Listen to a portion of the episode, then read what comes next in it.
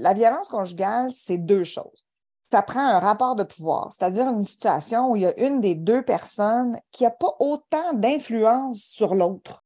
Donc, si on a une décision à prendre, par exemple, ben, il y a une des deux personnes qui va penser, ce qui va vouloir, va avoir plus de poids. Puis comment?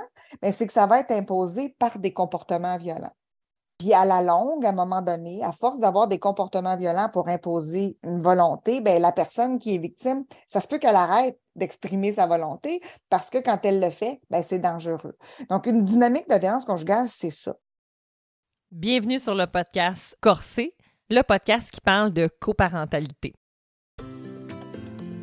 Si c'est ta première fois, sache que la coparentalité, que tu sois en couple ou que tu sois séparé ou que tu aies toute autre forme de coparentalité, quand on a des enfants, on doit continuer à être une équipe. Maintenant, il faut parfois définir quel genre d'équipe nous allons être. Sur mon podcast, je parle de différentes astuces justement.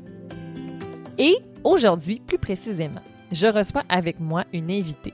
Un invité qui va nous permettre d'approfondir un thème, et j'adore recevoir des invités. Tu vas voir, je suis tout excitée, je parle fort, je suis énervée, mais parce que je suis tellement enthousiaste, mais je suis très heureuse, en fait, à chaque fois de vous présenter mes invités. Informel, de discussions, remplis d'humour. On se prend pas pour des experts. On a des discussions sérieuses, mais parsemées d'humour et de plaisir. Alors, je t'invite à écouter cet épisode avec attention. Et si tu as envie de pouvoir le partager par la suite, tu peux mettre un hashtag ou me taguer Cynthia Girard Psymed ainsi que mon invité pour nous faire rayonner. Bonne écoute!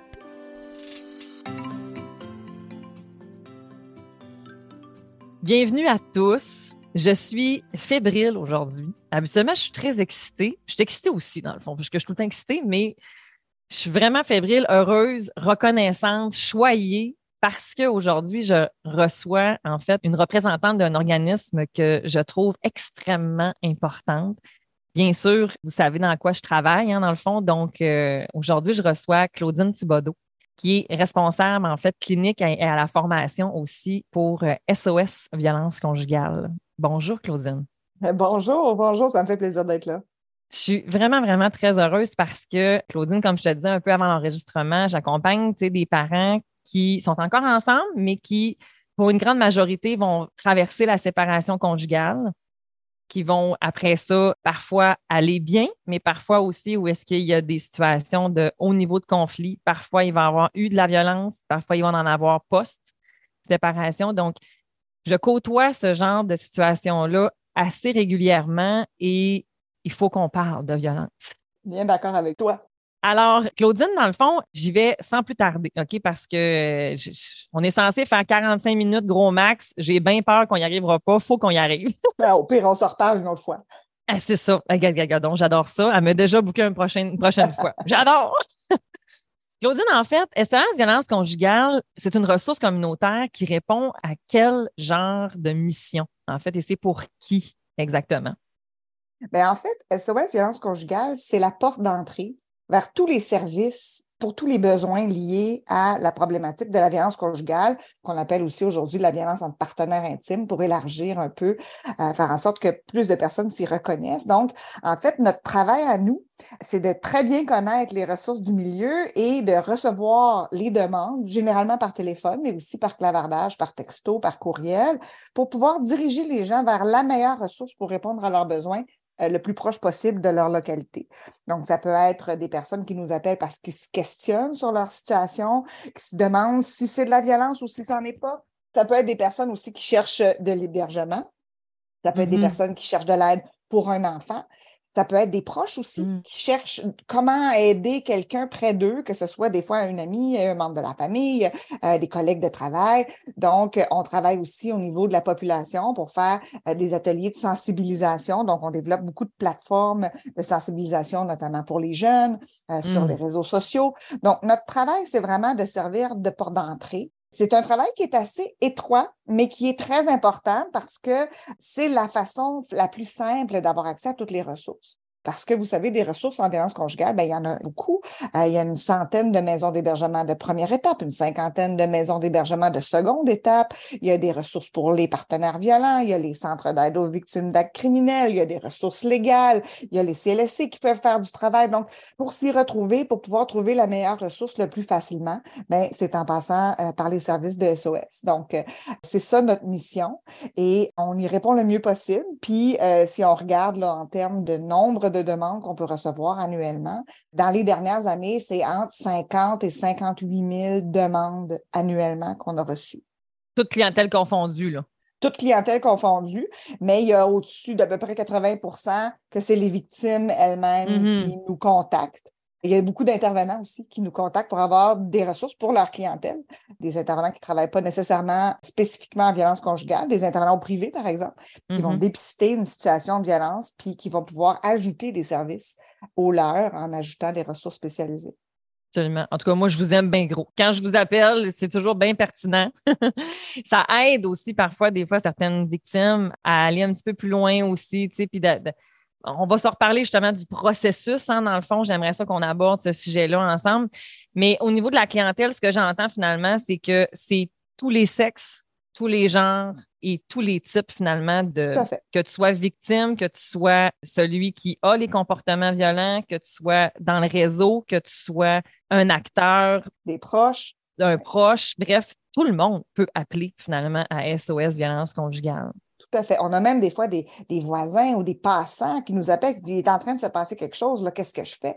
Donc, ah, on est en mesure, dans ces situations-là aussi, de diriger euh, vers qu'est-ce qu'on peut faire. Des fois, il y a des gens qui disent, ben là, ça se passe chez mes voisins, mais moi, je ne veux pas appeler le 911 pour toutes sortes de mmh. raisons. On peut appeler à SOS, puis on va faire le pont avec le 911. Donc, euh, dans ces situations-là, ça peut être utile aussi. Ah, ça, ça, tu vois, ça, je ne savais pas ça. C'était vraiment intéressant. C'est bon, ça, à savoir, parce que, allons-y là tout, tout en fait, mais tu sais, comme personne qui observe, qui voit, qui est témoin, comme société, comment on va par rapport à la violence conjugale? Ah, comment on va? C'est une question avec beaucoup de, niveaux. Là. Euh, je vous dirais qu'à certains égards, là, on va mieux. Dans le sens où, euh, hmm. si on regarde dans les dernières années, notre société s'est beaucoup conscientisée face à la problématique de la violence conjugale. Je pense que la pandémie ironiquement, a contribué à cette prise de conscience-là euh, pour plusieurs raisons, mais entre autres parce que quand on s'est tous retrouvés chez nous, la porte fermée, avec une interdiction de sortir ou presque, bien, ceux et celles d'entre nous qui étaient bien dans leur maison ont pensé à ceux et celles d'entre nous qui ne le sont pas. Je pense qu'on est devenu conscient qu'il y a des personnes pour qui cette période-là a été particulièrement difficile. Quand il y a de la violence conjugale, se retrouver enfermé à domicile, ça donne beaucoup de pouvoir à l'agresseur. Mmh. Et ça a été difficile par la suite de revenir à un niveau de pouvoir qui était là avant la pandémie parce que ça a été maintenu. Hein? Ça a donné du pouvoir, puis après ça, c'est pas du pouvoir mm-hmm. qui a été laissé. Ça a donné mm-hmm. lieu, en tout cas, ça a contribué à une vague de féminicides au printemps 2021 euh, qui s'est poursuivie quand même en 2022 aussi. Donc, les deux dernières années ont été particulièrement difficiles à ce niveau-là. Et mm-hmm. on en a beaucoup parlé c'est pas qu'avant, il n'y en avait pas. Euh, il y a toujours eu entre 8 10 euh, féminicides annuellement, là, euh, si on regarde dans les dernières décennies. Si on regarde en 2021, si je ne me trompe pas, là, on est monté à 17-18. Donc, c'est sûr qu'il y en a eu plus, mais on en a vraiment beaucoup plus parlé. Les journalistes aussi se sont mobilisés.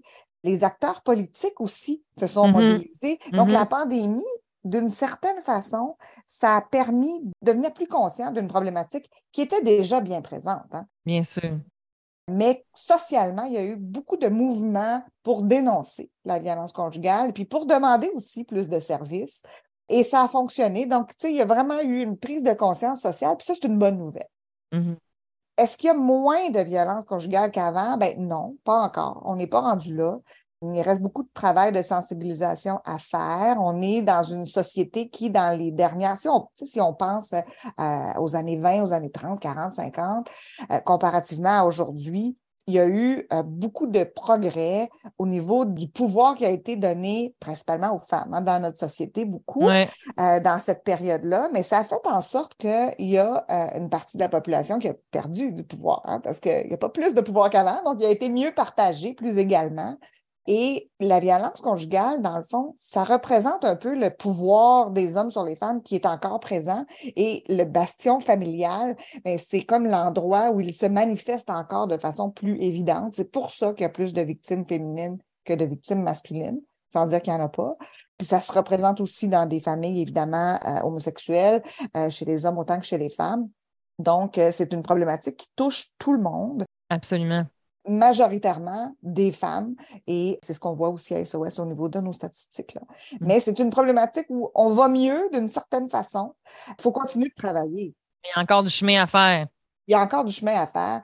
Tu pour changer la violence conjugale, il va falloir arriver à avoir des valeurs sociales plus égalitaires. Ça, c'est un gros travail qu'on a à faire collectivement encore. tout le travail, en fait, actuellement, euh, le travail, par exemple, dans le fond de réadaptation, le travail, comme quand il arrive quelque chose, en fait, il y a plus il y a plus de services, il y a plus de choses par rapport à ça, mais par rapport à la prévention, justement, tout ce qu'il y a à faire en amont, chez nos petites filles, nos petits garçons, le discours qu'on va adresser, c'est j'ai l'impression que c'est de là où est-ce que justement on a encore beaucoup, beaucoup de travail à faire. Est-ce que je me trompe? Tout à fait. On doit aller vers trouver des façons de rendre notre société plus égalitaire globalement et mm-hmm. de reconnaître aussi c'est quoi la violence et à quoi ça sert.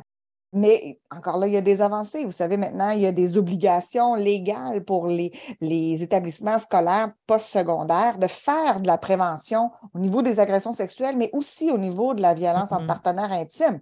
Donc, c'est un endroit où on peut attraper beaucoup de jeunes, leur en parler, puis à des moments où c'est plus facile de se remettre en question, hein, quand on a 18, 19, 20 ans, on est encore en train d'apprendre, on est encore très ouvert à réfléchir à comment être en relation et tout ça. C'est sûr que quand on a un modèle relationnel chez quelqu'un qui est cristallisé depuis 50 ans, c'est plus difficile à remettre en question. Donc, c'est le temps de s'en parler, d'en parler aux jeunes. À SOS, on a travaillé là-dessus. Entre autres, on a mmh. développé une campagne qui s'appelle C'est pas violent. J'invite euh, les gens à, aller voir le site c'est pas violent.com. Surtout si vous avez des enfants, des ados, entre autres. Bien sûr. C'est une campagne qui est dirigée directement envers les jeunes, puis qui fait en sorte d'en parler de la violence, puis surtout de la violence qui est moins claire, celle qui n'est pas physique. Là. Donc, c'est des conversations par texto où est-ce qu'on est, euh, on est mis dans les souliers de la victime, en fait, dans ces conversations-là. Parce qu'en ce moment-ci, la violence, effectivement, psychologique, je dirais qu'on parle des, formes de violence dans quelques minutes, mais elle est très minimisée, elle est banalisée, elle n'est pas très, très comprise. Là, c'est pas. Euh, puis c'est dans, plusieurs strates, finalement, de la société. Mais ce que j'entends aussi dans ce que tu nommes tantôt, qui me comme on va mieux, OK. Il n'y en a pas moins, mais moi, la question que je me demande, par exemple, c'est est-ce qu'il y en a plus? Parce que comme société, ça va tellement plus vite. Les gens sont fatigués, les gens sont à bout, on a plus de. On a une augmentation de la charge, on voit comment les gens sont, épuisés. Il y a comme beaucoup, beaucoup, beaucoup de facteurs, hein, dans le fond, qui peut amener une personne en fait à être déstabilisée. Ça excusera jamais, bien entendu, les gestes qui vont être posés, mais j'ai l'impression que comme société, on est tellement comme les gens sont tellement euh, des fois à bout que est-ce qu'il y en a plus avec la pandémie, justement, tout ce qui est arrivé là, les facteurs de stress sont tellement présents chez les gens. Est-ce que ces facteurs de risque-là sont venus augmenter ou est-ce que ça, on n'est pas capable d'avoir ces données-là? C'est très difficile hein, de mesurer les taux de violence conjugale dans une société. On doit se fier à certaines mesures, comme par exemple le nombre de plaintes qui sont formulées aux criminels. Si on regarde dans les dernières années, il y a eu une, légère augmentation euh, euh, selon les services de police, des fois moins, des fois plus pendant la pandémie, mais ça ne veut pas dire qu'il y avait plus de violence conjugale nécessairement. On a plus dénoncé ça se peut que ça soit plus dénoncé. Il y a plusieurs mm-hmm. explications là, qui peuvent être posées à ça. Puis, vous savez, vous parliez tantôt euh, du stress, de, ben, entre autres, on peut parler de la pandémie, mm-hmm. l'augmentation justement de la tension qu'il y a pu avoir dans, dans des relations. Mais ça, ça ne crée pas des situations de violence conjugale. La violence conjugale, c'est vraiment une dynamique plus profonde que ça. C'est quand il y a une des deux personnes dans une relation qui veut installer une dynamique où il veut avoir le pouvoir sur comment les choses vont se passer dans la relation. Quelqu'un qui n'a pas cette volonté-là a beau avoir plein de stress, bon, ça se peut qu'il soit moins habile dans ses communications, mais il ne va pas plus vouloir installer un rapport de pouvoir sur l'autre personne. Ça peut donc nous mettre la différence, par exemple, entre une violence qu'on va dire situationnelle, par exemple, ou versus un rapport de force, une violence coercitive, terrorisme intime, justement. Exactement. Peux-tu parler un peu justement de ces différences-là, de continuer en fait d'en parler? Bien, en fait, la violence conjugale, c'est deux choses. Ça prend un rapport de pouvoir, c'est-à-dire une situation où il y a une des deux personnes qui n'a pas autant d'influence sur l'autre. Donc, si on a une décision à prendre, par exemple, bien, il y a une des deux personnes qui va penser, ce qui va vouloir, va avoir plus de poids. Puis comment? Bien, c'est que ça va être imposé par des comportements violents. Puis à la longue, à un moment donné, à force d'avoir des comportements violents pour imposer une volonté, bien, la personne qui est victime, ça se peut qu'elle arrête d'exprimer sa volonté parce que quand elle le fait, bien, c'est dangereux. Donc, une dynamique de violence conjugale, c'est ça. Des comportements violents situationnels, oui, ça se peut. C'est sûr mm-hmm. qu'on a tous déjà fait des mauvais choix. On a tous déjà dépassé la ligne du respect dans nos communications. La différence, c'est que si je dépasse cette ligne-là avec la personne que j'aime et avec qui je ne veux pas installer une dynamique de pouvoir, bien, je vais voir l'impact que j'ai sur cette personne-là. Je vais voir que quand, par exemple, j'ai parlé un peu fort, je vais voir que la personne est déstabilisée, qu'elle ne se sent pas bien, qu'elle ne se sent pas à l'aise avec moi, que j'y ai fait peur, que j'y ai fait de la peine. Et comme ce n'est pas ça mon but, ben, ce comportement-là, je vais avoir de moins en moins de chances de le répéter parce que je vais apprendre et que ce n'est pas ça que je veux faire. Ça va générer de la culpabilité, donc je vais vouloir modifier le tout. Exactement. Et il va y avoir des excuses réelles versus en violence conjugale. Il y en a des excuses, mais c'est des excuses qui sont de la manipulation, qui visent à garder la personne sous l'emprise. Donc, malheureusement, ce qui est difficile, c'est que quand on est dans la situation, c'est vraiment difficile de faire la différence entre c'est situationnel ou si c'est une dynamique de violence conjugale, parce que souvent, les agresseurs, pour réussir à installer une dynamique comme ça, ben, il faut qu'ils soient très bons pour installer beaucoup de brouillard autour de la situation, faire en sorte qu'on y voit plus clair. Voilà. Et là, est-ce que ça serait pour ça, dans le fond, Claudine, que quand une personne se sépare parfois, prendre conscience parce que Peut-être que je vais avoir commencé une thérapie, peut-être parce que je vais rencontrer un nouveau partenaire qui ne sera pas du tout comme l'autre, en fait, ou que comment justement on peut, parce que dans mon bureau, parfois, j'ai beaucoup justement des fois des, femmes, certains hommes aussi, bien sûr, mais qui vont prendre conscience. Et là, lorsqu'ils réalisent ça, oh, là, on a tout le travail de reconstruction qui va s'amorcer à ce moment-là, là, parce que mais non, non, non, moi, je n'étais pas là-dedans. Là. Moi, je ne vivais pas ça. Là. C'est pas ça que je vivais. là il y a beaucoup de facteurs. Il y a beaucoup de facteurs, mais entre autres, ce qu'il faut savoir, c'est que la violence conjugale, ça s'installe tout doucement. C'est un piège qui se referme très lentement, graduellement. Quand c'est fait brusquement, ça ne marche pas. Non. Si quelqu'un que je connais depuis deux, trois mois m'engueule, je vais le voir, là. Je vais l'avoir, la mm-hmm. violence. Mais mm-hmm. si quelqu'un augmente le ton graduellement au fil des années, bien, ça se peut que je ne le vois pas. C'est un petit peu comme l'allégorie de la grenouille dans, sur le feu. Euh, elle est dans l'eau, l'eau réchauffe rapidement, mais c'est, tellement graduel que la grenouille ne se rend pas compte qu'elle est dans un pot euh, sur un feu, puis à un moment donné, ben, l'eau est trop chaude, puis elle est prise là. La violence conjugale, c'est vraiment quelque chose qui se développe graduellement et il y a énormément, on parlait tantôt, on abordait brièvement la violence psychologique, mais la violence psychologique, son objectif, c'est de remettre constamment la personne en question dans sa tête, sur ce qu'elle pense, sur son estime d'elle-même, sur sa confiance en ce qu'elle voit, sa confiance en ce qu'elle pense. Et ça fait en sorte que, ben, à un moment donné, oui, la victime, elle pourrait s'en rendre compte parce que là, les comportements sont devenus plus intenses, mais il y a eu tellement de violence psychologique qui lui a donné l'impression au fil du temps que c'est elle le problème, entre autres, Mm ben, à ce moment-là, ça devient aussi difficile. Des fois aussi, au moment où les comportements deviennent plus manifestes, mais là, il y a tellement d'enjeux dans la relation, comme la présence d'enfants, par exemple, euh, la présence d'enjeux économiques. Euh, donc, il y a tellement d'enjeux que là, oui, elle le constate qu'il y a des comportements violents ou qu'il y a de la violence conjugale, mais c'est pas facile de sortir. C'est un petit peu comme une grande roue. Quand on est en haut dans la grande roue, on peut, c'est pas le temps de débarquer, là.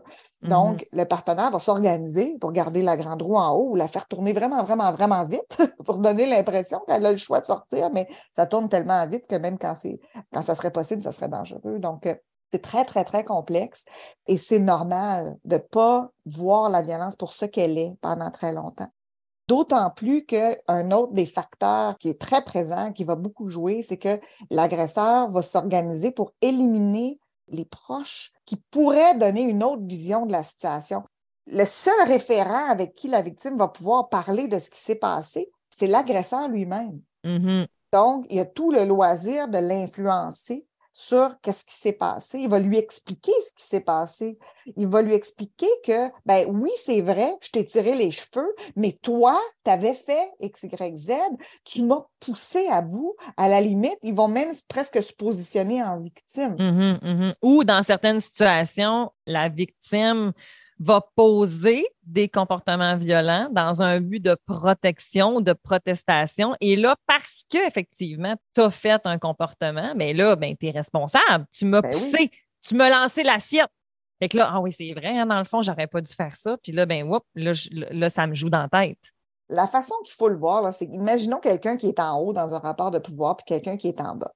Quand la personne est en bas, on lui enlève son pouvoir légitime sur sa vie. Tu sais, ça, il tentait de sortir. Elle est arrivée à la maison, elle était contente, elle avait eu une invitation de son amie. Elle dit jeudi, euh, je vais aller souper avec Marie-Claude. Elle m'a appelé, euh, c'est le fun, je suis contente, ça fait longtemps, je ne l'ai pas vue. Jeudi. Tu vas aller souper avec Marie-Claude jeudi. Puis là, il va s'organiser pour mettre des entraves à la sortie. Il ne va pas nécessairement dire je t'interdis. Pas Non, comme non, ça non. que ça se passe. Beaucoup plus subtil que ça. Il va dire ben jeudi, je t'avais dit que j'avais besoin que tu sois à la maison jeudi parce que j'ai quelque chose. Ça, ça se peut que ce soit pas vrai, là. Mhm, Euh, c'est ce mhm. qu'on appelle du gaslighting. hein. Je t'avais dit ça, tu, tu as oublié, puis là, ben, Mhm, je m'en rappelle pas du tout. Ben, c'est ça. Tu te rappelles bien juste de ce qui fait ton affaire. hein. On voit à quel point ce que je te dis, c'est important. Puis là, là, la victime va se retrouver dans une espèce de tourbillon où est-ce que elle veut vraiment y aller avec son ami, elle est en bas. Elle veut vraiment y aller avec son ami, mais lui va utiliser des comportements pour créer une situation, créer des barrières. Ça se peut qu'à un moment donné, elle dise Hey, c'est pas vrai. Tu sais, elle veut gagner du pouvoir qu'elle devrait avoir sur sa vie. Elle devrait l'avoir, cette liberté-là, de dire je vais souper avec mon ami jeudi.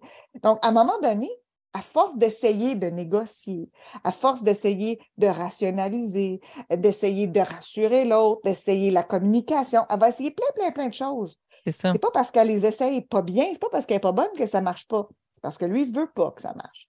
À un moment donné, elle va essayer des comportements plus intenses pour exercer son pouvoir légitime, puis effectivement, c'est ce qu'on appelle la résistance violente ou la violence réactionnelle des victimes.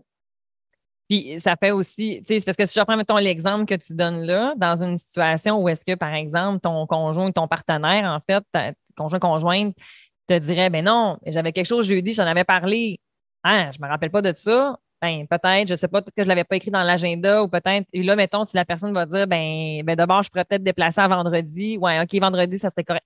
Il faut faire attention dans le sens que c'est pas parce que quelqu'un, ton partenaire te dit non à quelque chose que ça veut nécessairement dire qu'on est là-dedans, mais c'est là où est-ce que l'argumentaire, comment on va avoir la discussion, il va y avoir une solution dans le contexte où est-ce que je veux garder l'emprise ou que je veux être justement dans le contrôle. et on est toujours dans une impasse. Jamais ou très peu. Ou, très peu, oui, bien sûr. C'est ça. Ou très peu, ou juste, il va lui donner juste assez de cordes là, pour s'assurer qu'elle ne remette pas en question la relation. Fait que ça se peut Mhm, qu'à un moment donné, elle les voit, ses amis, mais peut-être qu'il va s'organiser, par exemple, pour être présent. Un bon exemple. Ou, ou qu'après, quand tu reviens, tu as tellement de questions, tu as tellement de situations que hey, ça ne me tente pas tant finalement d'y retourner parce que mon Dieu, que je l'ai payé. Tu sais, dans le fond, ça m'a coûté ça. donc bien cher relationnellement Exact. par rapport à le gain que j'en ai fait. Tu sais, ça, ça peut être. euh, mhm, mhm. C'est ça. Ça devient complexe d'exercer son pouvoir. Puis oui, ça se peut qu'à un moment donné, à force d'essayer des stratégies puis que ça ne marche pas, oui, ça se peut qu'il y ait des stratégies qui dépassent la ligne, qui vont dans ce qu'on pourrait qualifier de comportement violent. Mais quand on est, surtout à l'extérieur, quand on est des proches, quand on est à des intervenants, il faut faire attention quand une victime a un comportement qu'on peut qualifier de violent. Souvent, là, ce qu'on voit, c'est qu'elle va perdre du pouvoir. Quand elle va, par exemple, hausser le ton, ben lui, va s'en servir, puis il va gagner du pouvoir avec son comportement violent à elle. Tandis que le comportement violent de l'agresseur, ben, ça lui donne du pouvoir à lui. Mhm. Mais d'où le fait que c'est très complexe à dépister, puis que ça prend aussi beaucoup de. Tu sais, c'est pas en une, quelques visites, on va dire, dans le fond, que, tu vas être capable de pouvoir tout déceler, en fait, l'ampleur. Je vais prendre l'exemple typique d'un barbecue entre amis. Il y a certains comportements que tu vas peut-être te questionner comme ami, mais que tu vas te dire comme ben là, c'était une blague? Est-ce que tu sais, si tu fréquentes ce genre de comportement-là, tu sais, à quel point tu vas aller, qu'est-ce que tu aurais à dire, Claudine, à cet ami-là qui se demande je suis pas bien avec ce qui vient de se passer. Je me questionne. Je vais-tu leur en parler ou j'y vais pas? Parce que si elle est dans une situation violente, est-ce que mon intervention va aggraver la situation? Ça, je l'entends trop souvent. il faut toujours être conscient qu'on peut faire du tort dans une situation de violence conjugale quand on est un proche ou une proche. L'idéal, c'est de parler avec la victime, mais sans la présence de l'auteur. Parce que si, par exemple, dans le barbecue, j'assois mon beau-frère et ma belle-sœur ensemble, je dis là, là, tantôt, là, j'ai vu telle chose. Moi, je ne suis pas sûre que vous devriez agir comme ça. Bien là, on peut être sûr qu'il n'y en aura pas de barbecue la semaine prochaine.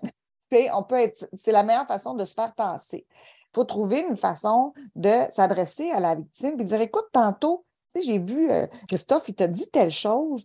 Ça m'a fait bizarre. on dirait que je me suis sentie mal pour toi. Ça va-tu? D'ouvrir la porte comme ça.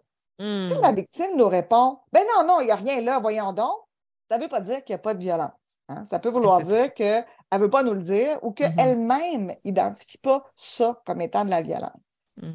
Mais d'ouvrir une porte avec la victime et de dire écoute, ben écoute, si jamais tu as le goût d'en parler, je suis là. Puis ça, c'est l'intervention première qu'on a à faire avec les victimes de violence conjugale, c'est d'ouvrir la porte et d'être simplement là. Et s'organiser pour rester là et de tolérer que tu pourras peut-être, elle va peut-être te refermer la porte, mais au moins tu as ouvert une porte, puis plus tard, peut-être, qui sait, elle aura peut-être envie d'ouvrir cette porte-là. Mais il y aura quelqu'un un jour ça. qui aura tenté d'ouvrir une porte. Puis l'idée, là, c'est de laisser la porte entrouverte, puis de ne pas la tirer dans la porte. Si on essaie de la tirer pour qu'elle passe dans la porte qu'on a ouverte, bien d'abord, on est en train d'exercer du pouvoir sur elle. Hein. Puis en violence conjugale, il faut faire le contraire. Il faut donner à la personne le pouvoir sur sa vie, sur sa situation. Donc, juste en ouvrant la porte puis en respectant sa volonté, on est en train de faire le contraire de ce que la violence conjugale fait. On est en train de lui faire du bien, juste en respectant sa volonté de ne pas en parler, par exemple, ou sa volonté d'en parler, mais seulement jusqu'à un certain point, puis surtout sa volonté de faire avec sa situation ce qu'elle souhaite. Quand on est proche, un des gros, gros pièges, c'est que souvent, on va essayer soit de convaincre la personne que c'est de la violence, parce que ça se peut qu'on le voit, nous, plus clairement de l'extérieur, hein, mm-hmm. ou de convaincre la personne de quitter la relation. Puis, c'est deux erreurs, parce que essayer de convaincre la personne que c'est de la violence, on est en train de faire la même chose que le partenaire qui essaie de la convaincre que ça ne l'est pas. Eh oui. Notre but, c'est d'ouvrir la porte pour que la personne puisse se faire sa propre vision. Exact de sa situation. Remise en question. Tout à fait. Puis, si, par exemple, on arrive en essayant de tirer la personne vers une rupture, ce qu'il faut savoir et qui est très important, c'est que le moment où une personne commence à remettre en question sa relation, à penser à une rupture ou à vouloir, c'est le moment le plus périlleux dans une situation de violence conjugale, c'est le moment le plus dangereux. On parlait tantôt euh, que tu travailles surtout en contexte de séparation ou en tout cas dans cette période-là. Mm-hmm. Euh, on sait que dans les situations de rupture, dans à peu près une situation sur deux, il y a de la violence conjugale. Pourquoi? Mm. Ben parce que la plupart des situations de violence conjugale éventuellement mènent à une rupture. Pas très bon pour la continuité d'une relation, la violence conjugale. Ça se peut que ça dure un certain temps, mais à moyen ou long terme, la relation va échouer parce que ça détruit l'amour. Hein? La violence, ça détruit le lien. Même, puis même dans une relation qui n'avait pas de violence, tu sais, comme qu'on n'était pas dans, une, dans un contexte de violence conjugale, la séparation peut amener justement, tu sais, des situations, tu sais, en plus. Fait que si j'étais déjà dans une situation de violence, euh, c'est zéro trois mois, dans le fond, le risque. Euh, et, même plus, là, et même plus. Ça dépend des situations. Mais souvent aussi, ce qu'on sait, c'est que la violence, ça peut être très, très, très subtile pendant une longue, longue période. Tant que ça marche, il n'est pas obligé d'aller vers une violence qui est plus manifeste ou qui est plus grave ou qui est plus dangereuse pour la sécurité, par exemple, la sécurité physique. Mais le fait d'amener une rupture, c'est un facteur d'escalade. De la violence parce que, et c'est le facteur ultime d'escalade parce que c'est le moment où il perd le pouvoir sur la situation, il risque de perdre le pouvoir et là, il va augmenter l'intensité de la violence. Et on sait aussi que, tu sais, quand on veut tirer une victime vers une rupture, c'est parce que, dans le fond, on a l'impression que si elle se sépare, ça va aller mieux. Ouais. Et ça, là, c'est pas nécessairement vrai. Donc, il faut être conscient de ça. Tu sais, la rupture, pour avoir parlé avec énormément de victimes, énormément d'intervenants aussi, la rupture, là, c'est pas un moment, c'est une saison. C'est un processus. C'est un processus, c'est une période. Donc, quand il y a de la violence conjugale, ça veut dire que la rupture, souvent, elle va se produire unilatéralement. C'est une personne quand il n'y a pas de violence conjugale, puis que ça ne va pas bien dans notre relation, on en parle à notre partenaire, ce n'est pas dangereux d'en parler. C'est dur, c'est souffrant, c'est mm-hmm. stressant, mais ce n'est pas dangereux.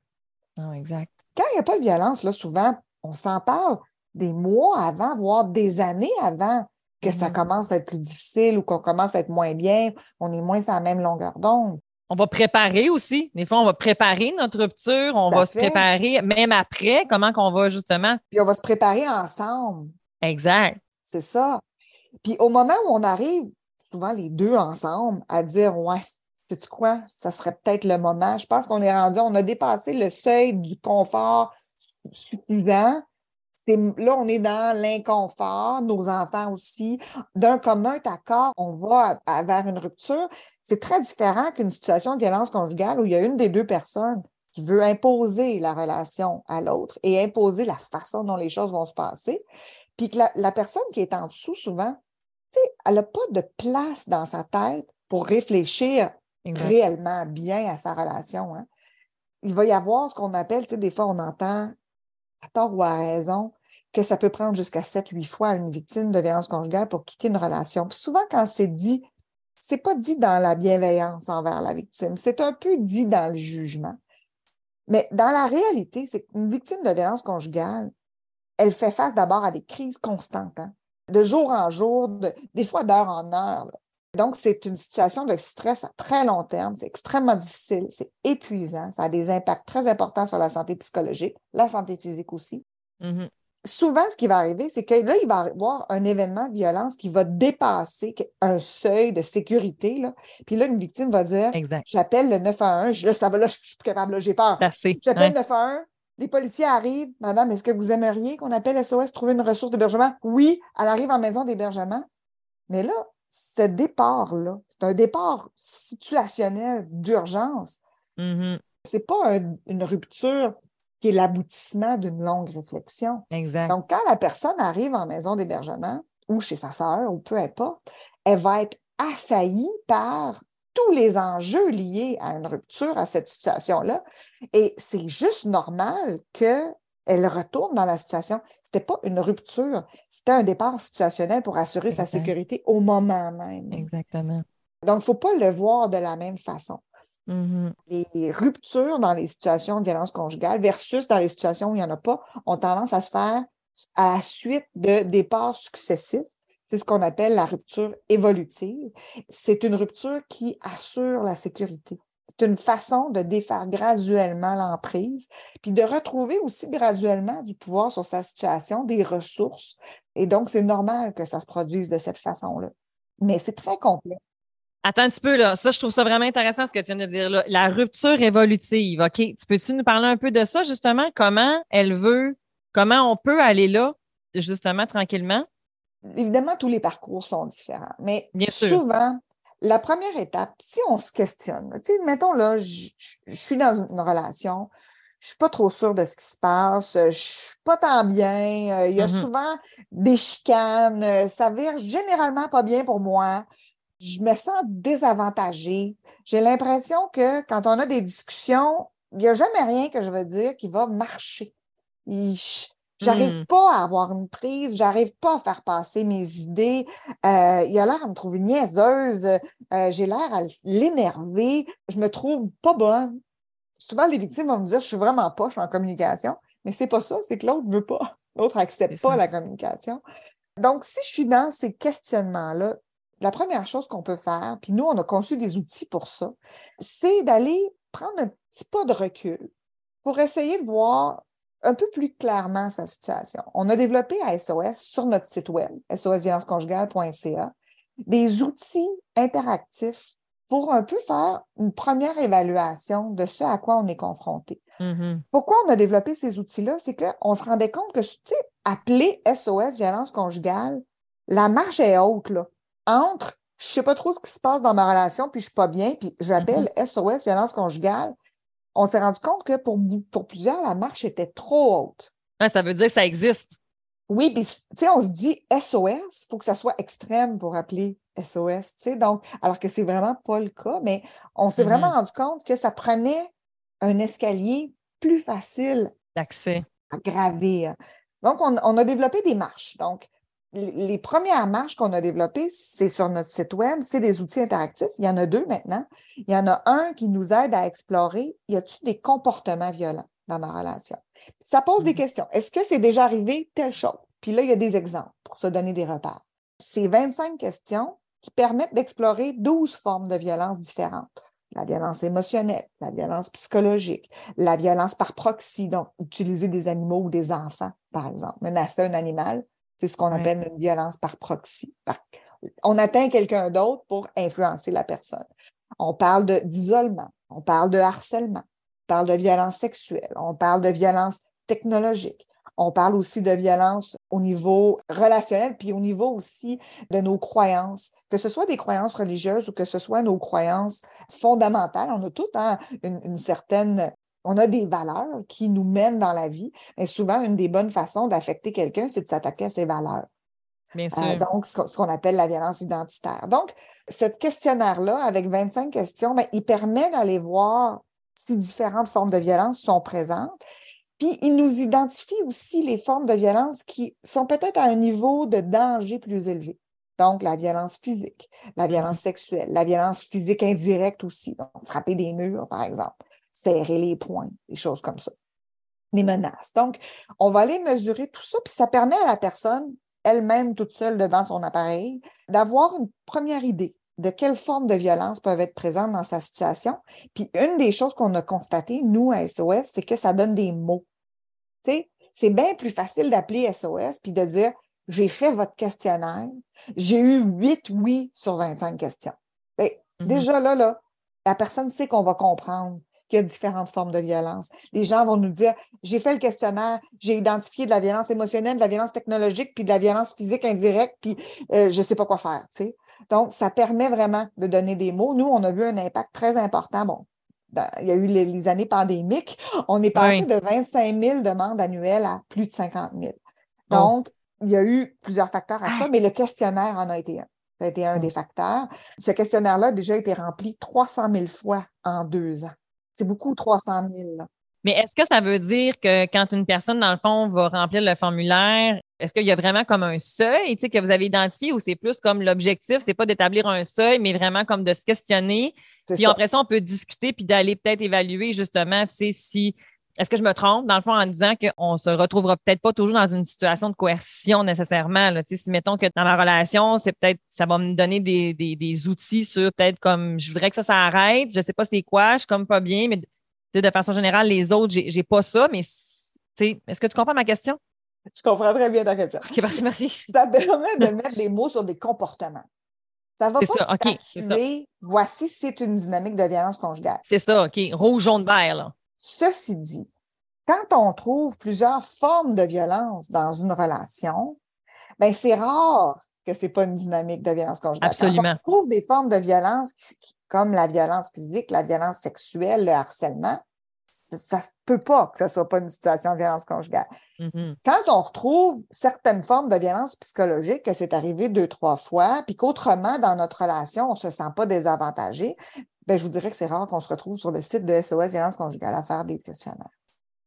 Donc, souvent, ça aide à mettre des mots, mais on va, c'est pas un, un outil diagnostique. C'est important, ça, je pense, quand même, de nommer ça. C'est un outil de réflexion. C'est un Mhm. outil de Mhm. réflexion qui permet de mettre des mots sur certaines situations dans sa relation et de s'aider à, à voir plus clair. Mhm. Parce qu'un un des, des outils de la violence, c'est que le partenaire va réinterpréter les événements. Il va dire, ben, c'est vrai que j'ai fait telle chose, mais c'est à cause de telle, telle, telle chose. Mais là, l'idée, c'est de dire, ben, il a fait telle chose. Puis c'est important. Peu importe ce qui a été mis autour, là, exact. il est arrivé tel comportement violent. Puis ça, ben, c'est de la violence émotionnelle. C'est ça qui fait le questionnaire. Permet de prendre ce pas de recul-là. On a développé un deuxième questionnaire récemment, qui est très différent. C'est un questionnaire qui vise à aller mesurer à quel point je me sens libre d'exercer le pouvoir que je devrais pouvoir exercer dans ma vie. C'est bon. Donc, c'est des questions, c'est des petites situations courtes. On va mettre la personne dans. Je, vais vous en donner un exemple. Vous êtes, euh, imaginez là, que vous êtes dans votre relation. Vous êtes avec la personne avec qui vous êtes et euh, c'est samedi, vous êtes à l'épicerie, vous rencontrez par hasard quelqu'un que vous n'avez pas vu depuis très longtemps, peut-être un ami du secondaire, par exemple. Puis là, ben là, c'est le fun. Hey, salut, qu'est-ce qui t'est arrivé? T'as as des enfants? Oh mon Dieu! Hey, ça te tente-tu d'aller prendre un verre ou d'aller prendre un café? Dans une situation, puis là, on met, on met certaines conditions parce que, euh, idéalement, on ne veut pas que ce soit une décision qui impacte l'autre personne. Parce que quand c'est une décision qui impacte l'autre personne, mais ben oui, là, c'est logique d'avoir que l'autre puisse avoir un pouvoir sur la décision. Donc, ben on va retirer tous les éléments qui pouvaient impacter Mhm. l'autre personne. Donc, on va dire, c'est samedi, votre partenaire est déjà chez des amis lui-même, vous n'avez rien de planifié. Les enfants sont chez grand-mère. Vous avez le goût d'y aller. Tout est merveilleux dans le meilleur des mondes. Donc, c'est ça. On met vraiment une situation, là, on a retiré tout ce qui pouvait porter à Mhm. confusion pour garder un, un élément où vraiment, là, on devrait se sentir 100% à l'aise de dire oui, ça me tente d'y aller. C'est ça. Puis la question qu'on va poser après, c'est d'après vos expériences avec votre partenaire, d'après là, votre vécu, là, ça Mm. serait quoi les chances qu'il réagisse mal s'il apprend que vous êtes allé prendre un café avec votre ami? Puis volontairement, on ne va pas spécifier c'est quoi mal. C'est n'importe quelle sorte de mal. Ça se peut que ce soit un commentaire sarcastique, ça se peut que ça soit un rire sardonique, comme ça se peut que ça soit une interdiction formelle. là. Tu sais, N'importe quelle Mhm, sorte de mhm. mal réagir face à une décision qu'une personne va avoir pris sur quelque chose où elle devrait pouvoir se sentir à l'aise de le faire. Donc, il y a 10 situations comme ça qui sont présentées où est-ce qu'on amène vraiment la personne à se dire si ça, ça m'arrivait dans ma vie, c'est quoi les chances que mon partenaire réagirait mal si je prenais ma décision que je veux prendre? Tu sais, je vais vous donner quand j'ai rédigé ce questionnaire-là, on était en pleine élection au Québec. Donc, il y a une des questions, c'est ça. C'est c'est la période électorale. Au début, déjà, on se rend compte qu'on n'a pas la même vision. Là, il y en a une pour un parti, puis l'autre, l'autre est pour, plus pour l'autre parti. Puis tout au long de la. Ça arrive hein, dans des couples? Tout au long de la campagne, bien évidemment, on va s'en parler, on va débattre des points liés à, l'élection, on va, commenter l'actualité de, la campagne et tout. Là, on arrive, c'est le temps d'aller aux urnes, évidemment, on est toute seule dans notre urne. Et là, finalement, là, je décide que après tout ça, ben moi, je vote pour le parti que initialement, là, j'avais un coup de cœur. Je suis d'accord, c'est logique avec mes valeurs, moi, de voter pour Mhm. ce parti-là. Ben, c'est quoi les chances que, avec votre expérience avec votre partenaire, là, en se basant là, sur notre réalité avec notre partenaire, des choses qui sont déjà arrivées, c'est quoi les chances que votre partenaire réagisse mal quand il va apprendre que vous n'avez pas voté pour le même parti que lui? Puis là, on va poser, la, personne va pouvoir répondre, ben, il n'y a pas de chance, un peu de chance, moyennement ou beaucoup de chance. Puis à la fin, le questionnaire, ce qu'il va essayer de démêler, c'est, ben, la plupart du temps ou jamais, quand vous voulez faire une décision sur une question qui vous concerne individuellement, personnellement, il arrive à, ça arrive souvent ou ça arrive pas souvent que votre partenaire euh, semble avoir une influence. L'idée, c'est d'aller chercher à quel point on est libre d'exercer son pouvoir qu'on devrait pouvoir exercer. Donc, ces deux questionnaires-là, surtout mis ensemble, ils permettent d'avoir une vision justement sur dans un piège où je suis mal pris. Parce que souvent, les victimes vont dire ben, je, je les prends mes décisions. Oui, mais ça se passe comment quand tu la prends, ta décision? Parce que c'est pas parce qu'on on réussit à la prendre qu'il n'y a pas du contrôle, puis qu'il n'y a pas. Parce que si je la prends, ma décision, mais je paye cher, un peu le- ce que Mhm. tu disais tout à l'heure, si je paye cher ma décision, à un moment donné, je n'aurai plus d'argent, je vais arrêter, je vais arrêter d'en prendre. C'est ça. Exactement. Donc, euh, ces outils-là, c'est vraiment souvent une première étape. Puis on voit un grand impact. Puis je vais les mettre, ils vont être disponibles dans le fond, dans le descriptif de l'épisode, bien entendu. en fait, on va les rendre, euh, je vais les rendre disponibles, c'est sûr. Ce que je me demande, en fait, aussi, puis que j'ai envie qu'on garde ensemble, c'est, puis peut-être que tu vas me dire, on ne peut pas répondre à cette question-là, mais comment une victime peut accepter d'être une victime pour pouvoir débuter le processus de reconstruction? C'est-tu clair ma question encore là, dans le fond? comme une fois que tu en as pris conscience, là, dans le fond, puis que, tu sais, mettons, tu veux aller de l'avant, mais ça, ça veut dire qu'il va falloir que tu portes une étiquette. Tu comprends-tu? J'allais en guillemets. Dans le fond, si tu m'écoutes dans tes oreilles et que tu ne me regardes pas sur YouTube, je fais, j'aille ça, mais tu sais, c'est pas facile de reconnaître ça. Puis, tu sais, ça peut être dans toutes les strates de la société, justement. Tu sais, des fois, j'ai un cas en tête où est-ce que, tu sais, la madame avait plein, plein, plein de diplômes et de prendre conscience que, oui, mais je travaille là-dedans. on le sait que ça arrive dans n'importe quelle situation, dans n'importe quelle relation, que ça peut, comme, ça peut se passer chez n'importe quel individu, en fait, que ça pourrait arriver.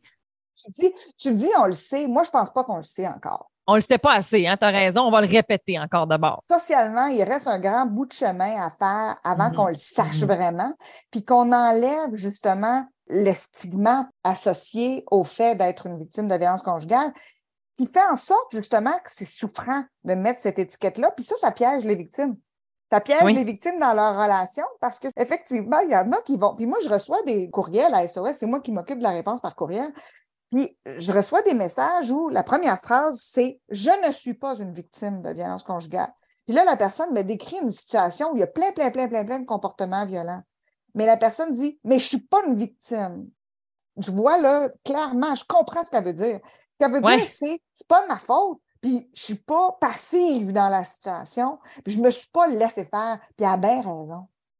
Le problème, c'est qu'on a associé le mot victime. C'est, vraiment triste parce que, tu sais, quelqu'un qui a le cancer, là, puis est victime du cancer, il y a personne qui va aller euh, chercher, tu sais, juger. Puis en violence conjugale, malheureusement, il demeure des stéréotypes sur les victimes qui donnent un peu l'image qu'une victime, ben, c'est quelqu'un qui n'est pas trop futé, qui n'a pas été assez vite pour voir venir la violence ou qui n'a pas fait certaines choses pour mettre des limites à la violence.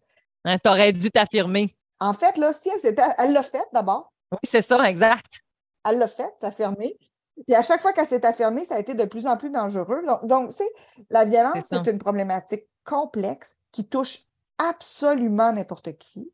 Moi, je travaille en violence conjugale. Pendant des années, je faisais de la formation en violence conjugale à travers le Québec.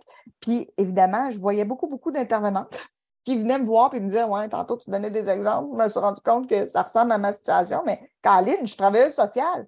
Ben oui. Et travailleuse sociale ou, ou docteur ou, ou peu importe, on est autant vulnérable. Pourquoi? Mais parce que la violence conjugale, ça rentre par des qualités ça rentre par notre capacité de bienveillance envers l'autre, notre capacité à comprendre que l'autre n'est pas parfait, à accepter, à, accepter des excuses, notre capacité à donner des chances, notre capacité à voir le potentiel de changement, notre capacité de compréhension, notre capacité de don de soi. Ça passe par là, la violence conjugale. Tu décris beaucoup les intervenants. C'est tout à fait. Puis, tu sais, on peut appeler ça des vulnérabilités, mais c'est-tu vraiment des. Moi, personnellement, j'espère être un peu quelqu'un qui est comme ça. Je ne ah. voudrais pas changer ça. C'est important pour moi d'être quelqu'un d'ouvert, d'être quelqu'un qui, justement, est capable de, comprendre qu'une autre personne n'est pas parfaite, puis que, ben, de donner des chances, puis de, de, de compter. Je veux être comme ça dans la vie. Je vais l'aider, puis je vais l'aider, je vais l'aider, je vais le comprendre. Euh, C'est ça.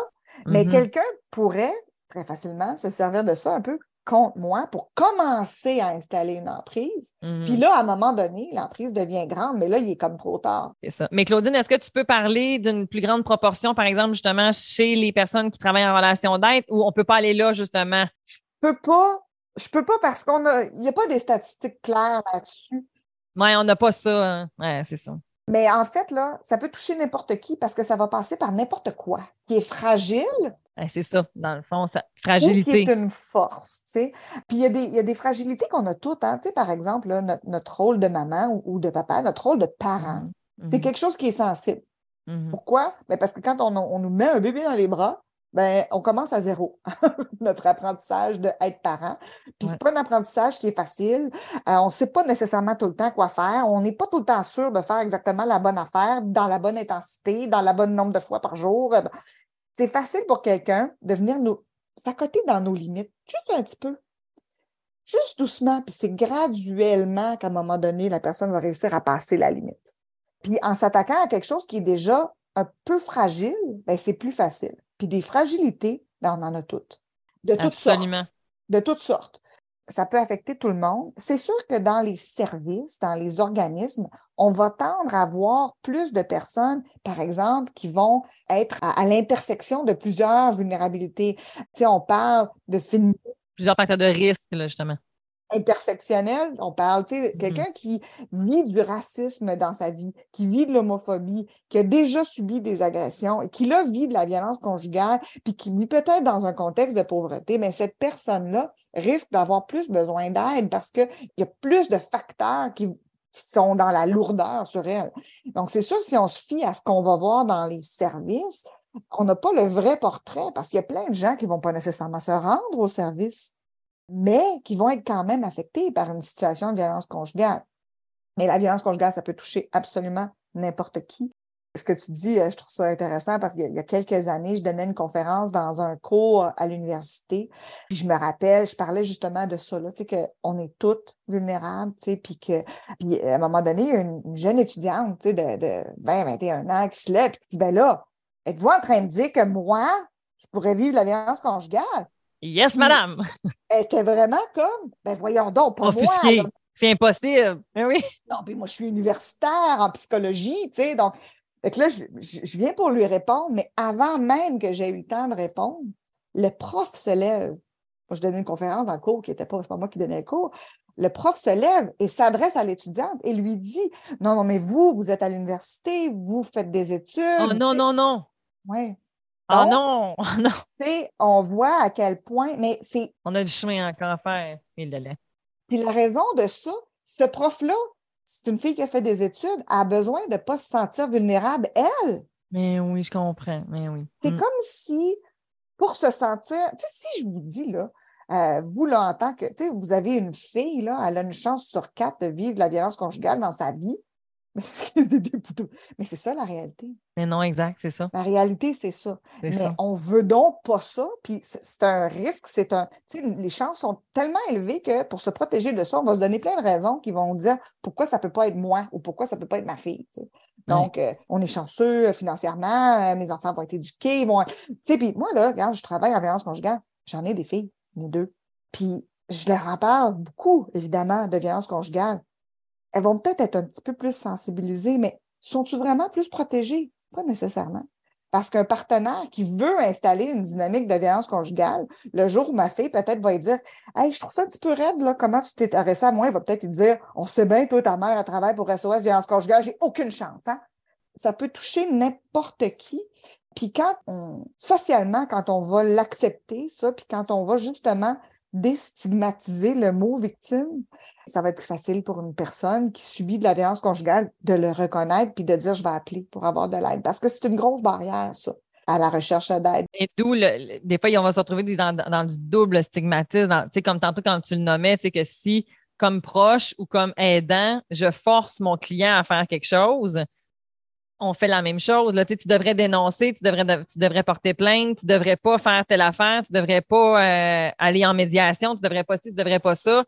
Un petit peu, là, on peut-tu aider la personne à pouvoir comme prendre sa décision puis de regarder en fait quel est aussi son souhait, son empowerment, son, son qu'elle est là, qu'est-ce qui est là pour elle, en fait? Puis qu'est-ce qu'elle veut? De mettre des filets de sécurité, à la limite, si c'est ça qu'elle veut, ben OK, qu'est-ce comment on peut le regarder? Je veux dire, on va pas, on va ouvrir des portes. Exact. On va ouvrir des portes sur des possibilités, mais sans jamais imposer. Puis, tu sais, dans l'intervention, un des trucs, puis c'est un truc qu'on peut utiliser comme proche aussi, mais moi, en intervention, une des choses que je vais systématiquement dire à, des victimes, c'est moi, là, je ne sais pas c'est quoi qui est mieux. Puis je ne sais pas nécessairement quel impact chaque action va avoir parce que toutes les situations sont différentes. Je vais mm. ouvrir des portes, puis si tu as le goût qu'on les explore, on va les explorer, mais je m'attends à ce que 90% des portes que j'ouvre, ça ne soit pas la bonne porte ou que ça ne soit pas le bon moment pour cette porte-là. Puis ton travail à toi, c'est de me le dire.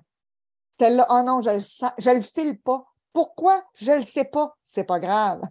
On va Ce qu'elle sent est important. Puis des fois, c'est une peur qui va être liée à autre chose. Puis en en parlant, ben là, finalement, elle va peut-être plus le filer, mais l'accompagnement est jamais dans d'essayer de convaincre la personne.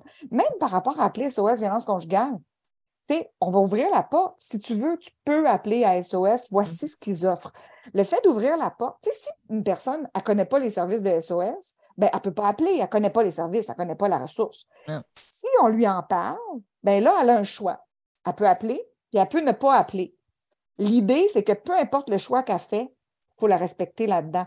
C'est le fait de faire un choix qui est important. C'est ça l'empowerment. C'est d'avoir la liberté de faire ses choix et d'être respecté là-dedans. Donc, quand on est un proche ou une intervenante, ben, on va s'appliquer à respecter la personne et à lui communiquer notre confiance en ses décisions. Tu une des choses qu'on va souvent dire à des victimes qui vont nous écrire, par exemple, sur le clavardage ou, par courriel, c'est votre instinct est important. Il vous a protégé jusqu'ici, votre instinct. La, la- la preuve, c'est que vous êtes là. là. Mhm. Votre instinct vous a protégé. Il faut continuer de l'écouter. Moi, je vais vous proposer des choses, mais sentez-vous vraiment à l'aise là, de dire oui, non, ouais, c'est pas- non, ça ne me tente pas d'appeler pour l'instant. On va essayer de trouver d'autres solutions. Euh, J'ai l'impression que ça serait dangereux. OK. Puis le potentiel de danger, il faut toujours se rappeler qu'il est toujours présent. Et sais, on parlait de séparation tout à l'heure. Ben, il y a toujours un potentiel que la violence conjugale se transforme en violence post-séparation. Puis, des fois, la violence post-séparation, elle peut être plus dure à vivre que la violence conjugale. Parce que des fois, par exemple, si on est dans un contexte, Beaucoup de proxy. si on c'est ça, c'est les enfants souvent qui vont se retrouver dans des Voilà. situations plus difficiles qu'avant. Puis ça, ça peut être pire à vivre pour la victime. Généralement, ça l'est quand les enfants sont un peu pris en, en otage dans la situation. Puis ça peut durer très longtemps. Et qui va parfois justifier qu'elle va rester, justement, ou qu'elle va retourner parce qu'elle va se dire, ben au moins quand je suis là, je peux faire un peu parapluie, tu sais. Tout à fait. Puis j'aime mieux que ce soit moi, la victime, que, que ce soit les enfants ou que ça passe par les enfants. Mhm, mhm.